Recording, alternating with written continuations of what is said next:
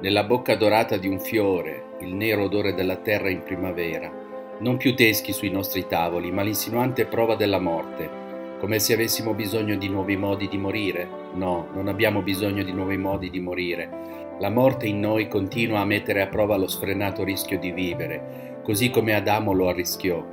Bocca dorata, il sorriso obliquo di una luna verso ovest e alla finestra nera, calavera di primavera. Vi fraintendete? Sto parlando di vivere, di muoversi da un attimo verso il seguente e verso quello che viene dopo, respirando morte nell'aria di primavera, sapendo che aria vuol dire anche musica a cui cantare.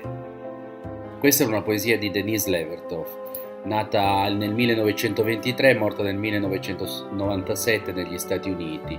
Era una poetessa e scrittrice britannica che si è naturalizzata americana perché ha sposato poi il, il poeta e scrittore statunitense Mitchell Goodman.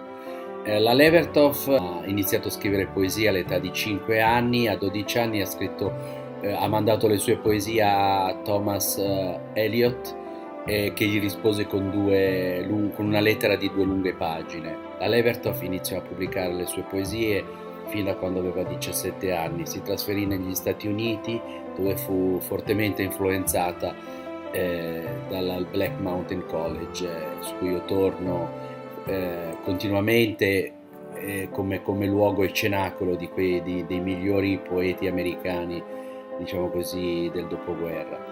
Anche la Levertov fa parte dell'antologia Poesia degli ultimi americani curata da Fernanda Pivano, eh, edita da Feltrinelli, che vi consiglio di acquistare e di leggervi nei prossimi mesi estivi. Buon intervallo a tutti da Antonio Sixti.